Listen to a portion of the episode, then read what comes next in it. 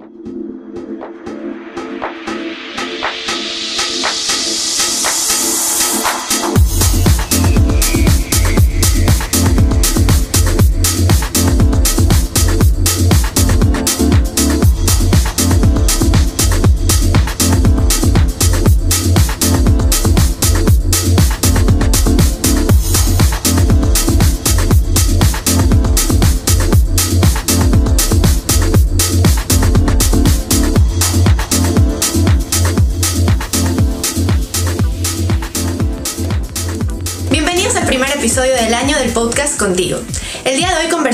acerca de cómo influye la forma en que nos hablamos. Para ello, hoy nos acompañará la psicóloga Celia Beltrián. Compartiremos con ustedes todos nuestros pensamientos, ideas y una que otra anécdota. Para todo esto y más, hoy nos quedamos contigo. Hola Celia, muchas gracias por estar el día de hoy con nosotros, con todos nuestros oyentes, que seguramente este episodio les va a encantar y les va a aportar mucho. Eh, queríamos empezar eh, para abrir este tema, eh, preguntándote si nos podrías explicar un poco acerca de cómo funciona este lenguaje que nosotros nos aplicamos.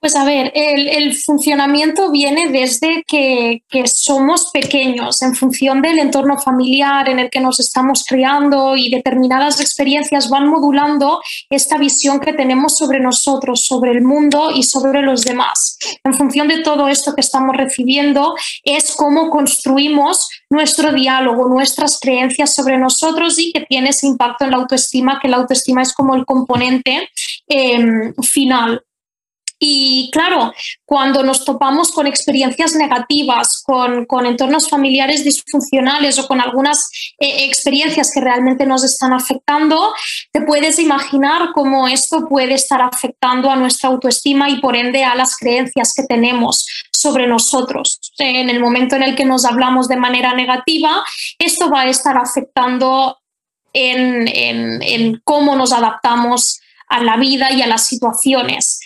O sea, que, sería un poco ese como, como el inicio de, cómo nos empezamos a hablar. Claro, de dónde parte la raíz de la forma en cómo nos hablamos. Y bueno, yo estuve leyendo un poco para informarme, claro, antes de, conversar contigo.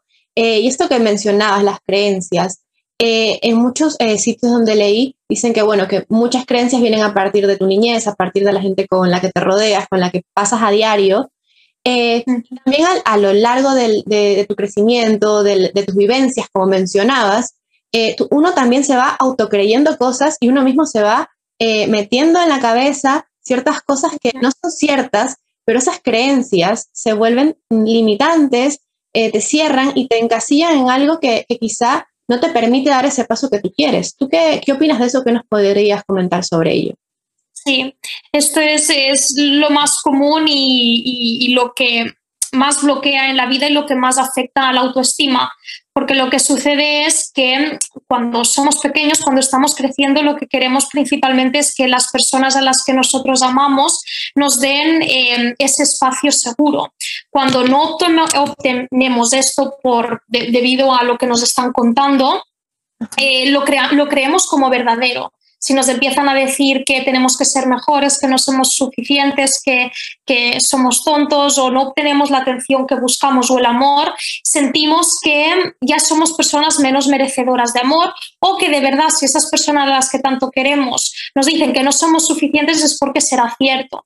A medida que vamos creciendo, como no existe, no tenemos esta educación o esta información para hacer trabajos de introspección, sentimos que esas creencias son verdaderas y ya está y nos retamos esas creencias, no hacemos ese trabajo de entender por qué las estamos tomando como ciertas y como verdaderas.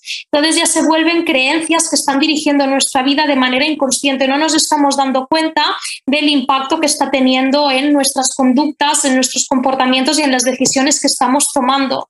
Y de ahí que sean tan limitantes y, que después se vuelva también un diálogo muy destructivo y muy crítico. Nos acostumbramos a hablarnos de esta manera porque sentimos que si lo hemos recibido del exterior es porque hemos hecho algo mal, es porque nos tenemos que hablar así, nos familiarizamos con este tipo de caos.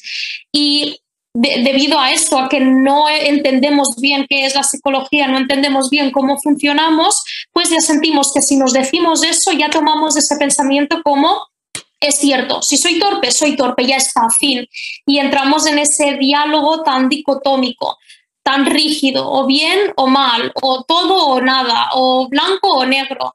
Y, claro, no nos estamos em, dando ese espacio de flexibilidad, ese espacio para perdonarnos, para ser compasivos, para entendernos, para permitir equivocarnos, porque aparece ese pensamiento y ya está, es eso, fin, y nos encasillamos.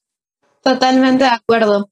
¿Y cómo crees que podríamos quizá, para la gente que nos está escuchando, eh, cómo podrían detectar que son, están siendo víctimas prácticamente de falsas creencias que les han implantado o que ellos mismos se han, puesto? ¿Cómo podrían detectarlas?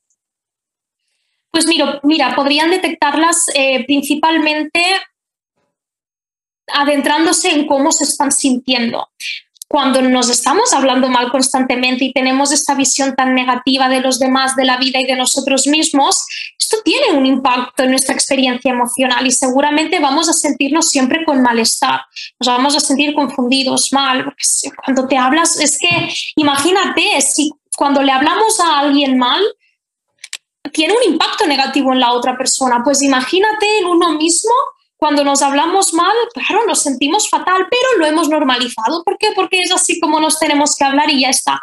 Entonces, para esas personas que nos están escuchando, algo que les podría ayudar es cómo te sientes. ¿Qué impacto tienen esas palabras en tu estado de ánimo?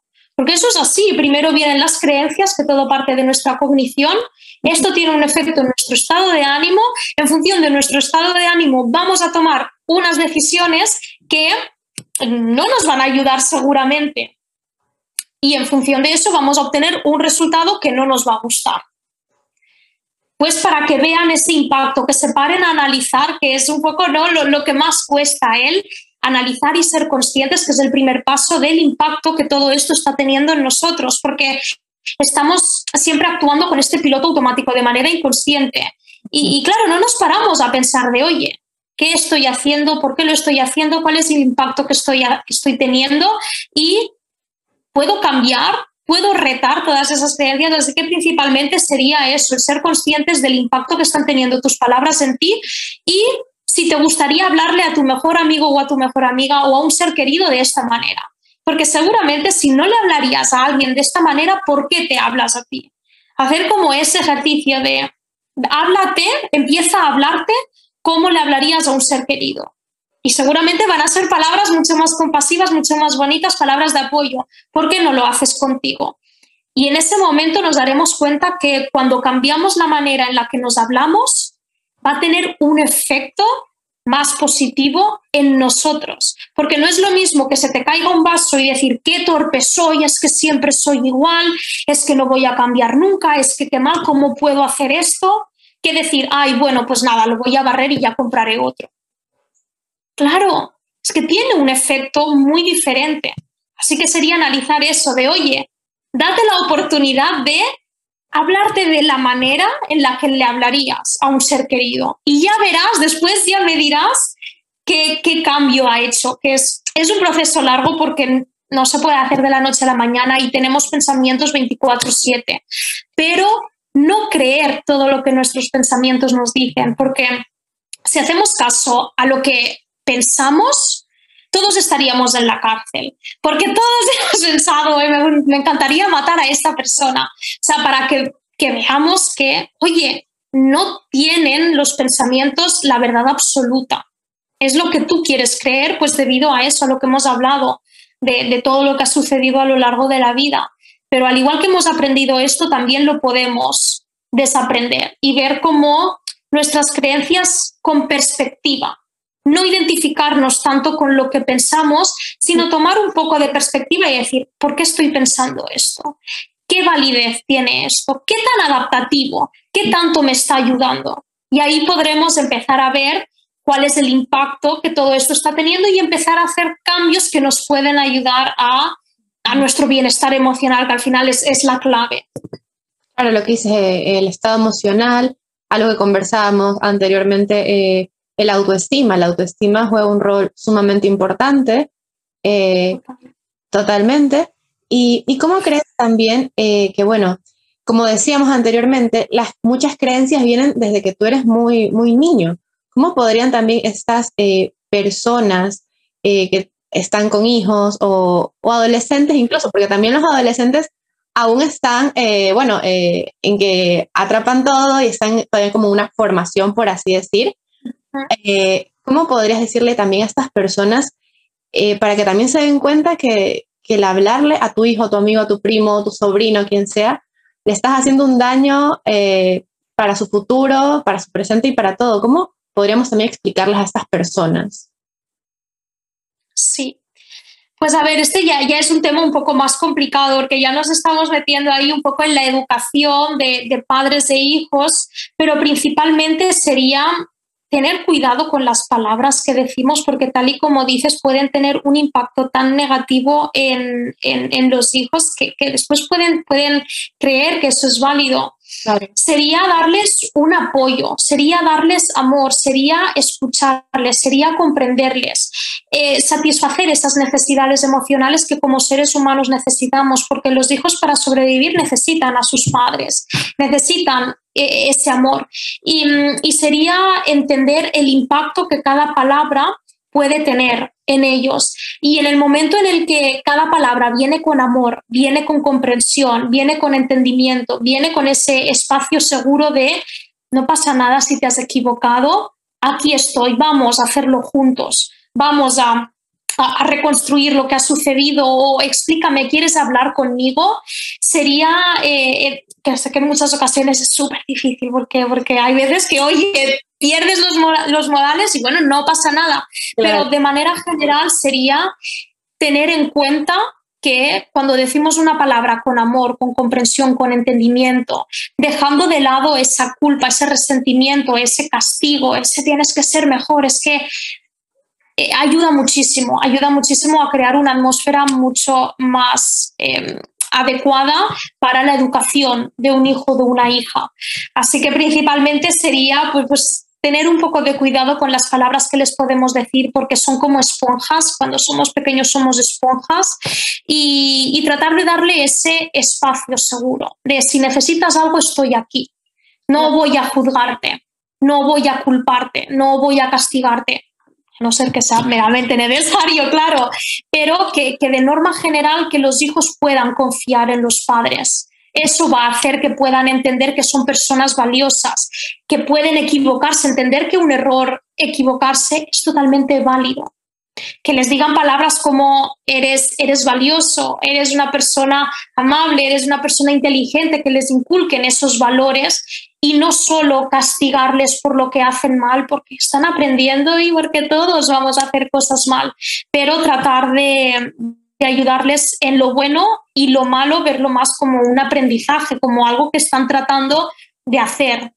Claro, claro. Yo eh, justamente eh, hace un momento estaba viendo eh, un ejemplo acerca de, esto de cómo te hablas a ti mismo, tu autolenguaje, y era muy curioso porque me llamó la atención una parte donde decía que a veces cuando hay un niño que se cae, por ejemplo, tú le dices, bueno, no pasa nada, tranquilo, tratas como de animarlo, de tranquilizarlo, pero ya cuando eres grande, no sé si a ti te ha pasado, pero a mí, por ejemplo, me ha pasado que tú estás eh, hablando con alguien, resolviendo algo, y dices muchas cosas, muchas cosas, y cuando sales del lugar, te pasa que dices, hubiera dicho esto, hubiera hecho esto otro, o sea, y te, empiezas a cuestionar por qué no, qué tonto que soy, hubiera hecho esto o lo otro, pero es como, no sé, yo creo que también es como que las ideas te vienen y no te puedes eh, juzgar por lo que no hiciste, sino ya pensarlo y ponerlo en práctica más adelante. Creo yo, no sé tú qué opinas acerca de, de estas situaciones que a veces nos pasan. Sí, sí, eso es principalmente porque tenemos patrones de comportamiento tan instaurados de manera tan automática que cuesta mucho darnos cuenta. Cuando ya hemos pasado mucho rato nos damos cuenta de llevo dos horas en este bucle hablándome mal, ¿por qué? Y es por, eso mismo, porque lo tenemos tan instaurado que, bueno, ya empezamos, empezamos, empezamos y cuesta mucho parar. De ahí la importancia de ser conscientes y, y tener esa atención plena a lo que nos está sucediendo, que es el trabajo principal, como he comentado antes, porque en ese momento en el que podamos poco a poco ir identificándonos más con lo que estamos pensando, seremos más capaces de parar ese bucle lo antes posible y que el tiempo sea menor y que el impacto en nuestra autoestima o en nuestro estado de ánimo sea mejor, que seamos capaces de, sobre todo, tener unas, unas interpretaciones alternativas, que es como el primer trabajo que se hace pues, en terapia cognitivo-conductual de ¿por qué te estás hablando así? Vamos a ver qué otras maneras más válidas hay de hablarte mejor. Y eso es un ejercicio que va muy bien porque en el momento en el que eres consciente de, ostras, me he estado hablando tan mal, pero después tenemos que añadir una alternativa. No podemos decirnos simplemente, no te hables así. Ya, pero no es tan fácil, no podemos simplemente decir, no quiero hablarme así. Ya, tenemos que poner ese plan B de, vale, no me gustaría hablarme así, pero ¿cómo puedo hablarme? ¿Qué es lo que puedo decirme en estas situaciones en las que entro en bucle? Unas, unas frases, unas interpretaciones alternativas que te ayuden a empezar a ponerlas en práctica y adoptar ese ese patrón de comportamiento que, te ayude pues eso, a adaptarte y a que tenga un impacto más positivo en tu estado de ánimo. Pues como ahora dices, ¿no? De, ay, llevo dos horas hablándome mal porque eso, me he caído por las escaleras o porque le he dicho esto a esta persona, qué tonta soy, no sé qué. Vale, esto es, esto es una culpa, es una culpa recriminatoria que lo que hace es eso, que es que por qué no, y si lo hubiera dicho y por qué no lo he dicho, no sé qué, vale, Sí, todos cometemos errores, todos hubiéramos hecho cosas maravillosas en el pasado, pero no fue así. ¿De qué nos ayuda? Eso lo único que hace es anclarnos en el pasado. No estamos aprendiendo nada. Así que después de una experiencia de este tipo, como la que has comentado, sería decir, vale, no me ha gustado del todo cómo he actuado, aceptamos la situación, válido, y desde esta aceptación ya podemos llevar a cabo un cambio, ¿vale? Si ahora esta situación volviera a suceder, ¿cómo me, gustaría actuar? Pues sí, eh, me he sentido mal porque esta persona me ha hablado de una manera que no me ha gustado. ¿Cómo me hubiera gustado actuar? Pues me hubiera gustado en ese momento decirle tal, tal, mira, no me gusta ponerle un límite, etcétera. Vale, no pudimos en esa ocasión, no pasa nada, ¿vale? No pasa nada hacemos este aprendizaje y le ponemos en nuestra mente, visualizamos cómo nos gustaría que eso fuera. Eso nos ayuda a que podamos aprender algo de esa experiencia y que en un futuro, cuando vuelva a suceder, ya gracias a ese trabajo de visualización, ya nuestro cuerpo tenga ese plan B. De, vale, gracias por decirme cómo tengo que actuar, porque si no aprendemos, no le decimos a nuestro cuerpo cuál es el patrón de comportamiento que queremos adoptar, siempre vamos a estar en ese bucle toca hacer ese ejercicio de identificar lo que nos funciona y lo que no nos funciona y aprender qué es lo que queremos. Y esta será una manera con estas interpretaciones alternativas y estos plan B, el adentrarnos hacia pues, pues nuestra versión más ideal o hacia el diálogo que realmente queremos conseguir. Pero tenemos que aprender a aceptar lo que ha sucedido y, y, y construir ese nuevo comportamiento. Claro, bueno, ese, Em, ese ejercicio más o menos que estabas explicando es muy interesante y, seguro que muchos oyentes lo han de estar anotando para ver si lo pueden poner en práctica, porque la verdad que suena muy, muy interesante y es que yo creo que muchas personas no se dan cuenta de, del poder que tiene la palabra, eh, cómo tú te hables, cómo le hablas al resto, tiene, tiene mucho que ver y, yo creo que juega un rol fundamental, como conversábamos anteriormente en tu autoestima, en todo, o sea, también yo creo que si las personas empiezan a hablar bien consigo mismas, eh, eh, es como, ¿sabes? Como van a aumentar su autoestima, se van a sentir mejor, mm, van a, irradiar también algo más positivo, porque no sé si eh, te has dado cuenta, pero cuando uno mm, se habla bien, se siente bien, lo transmite. Es como, no sé si has leído esto de, que te lo tienes que creer tú para que se lo crea el resto, para que lo sienta el resto. Y yo creo totalmente en eso. Y, bueno, para terminar, queríamos eh, que nos dejes un, mensaje para, todos nuestros oyentes que ahora están escuchando este episodio, eh, que quizás seguramente mucha gente aún se ha dado cuenta del poder de la palabra, de, cómo influye como tú te hables y cómo puede ayudarte a avanzar en tus cosas, a superar las falsas creencias, los patrones y todo lo que hemos hablado a lo largo de este episodio. ¿Qué mensaje les darías a ellos? Pues mira, les daría el mensaje de todo lo que sucedió en el pasado no tiene por qué ser cierto. No es algo que se merecían, no es algo que los identificara, no es algo que los define. Porque lo que sucede es eso, que arrastramos todo lo que hemos ido experimentando, creyendo que todo eso es cierto. Y no, yo sé que hay personas que, la gran mayoría de personas que, que se hablan así es porque han sufrido en la infancia, ya sea por carencias afectivas o porque realmente han estado en, en situaciones muy complicadas. Y se trata de, de, de, entender que todo eso no era en contra de esa persona y, y entender que, que, no se merecían en ese, en ese momento todo lo que, lo que estaban pasando. Y el mensaje sería empezar a hablarse de una manera en la que les gustaría ser hablados de entender el, el, poder que las palabras puede causar en uno mismo y hacer ese trabajo por un día al menos de, de, apuntar unas frases, anotar como unas interpretaciones alternativas que pueden ayudar a la persona a tener ese plan B para esas situaciones en las que se adentra en ese bucle. Pero sobre todo mucha paciencia, mucha paciencia porque los pensamientos van a estar ahí, no se trata de luchar contra el pensamiento, se trata de simplemente aceptar que va a estar ahí y decirle a ese pensamiento, vale, muchas gracias por estar aquí, muchas gracias por decirme que no valgo para nada, pero no te voy a creer. No te voy a creer porque mmm, he creído siempre que ha sido cierto, pero me he cansado. ¿Por qué? Porque este pensamiento no me está ayudando a adaptarme a las situaciones de mi vida, a avanzar, a crecer, a desarrollarme y no está afectando positivamente a mi bienestar emocional. Así que sería hablar con nosotros mismos sin creernos todo lo que nos estamos diciendo. Darles la bienvenida, aceptarlos, pero estar en el derecho de no hacerles caso. Muchas gracias por estar aquí, pensamiento negativo, autocrítico, destructivo, pero voy a tratar de decirme algo que sea más realista, que sea más objetivo, que se adapte más a la realidad que estoy viviendo, que me ayude a adaptarme de mejor manera y que tenga un impacto más positivo en mi bienestar emocional. Total, total, sí.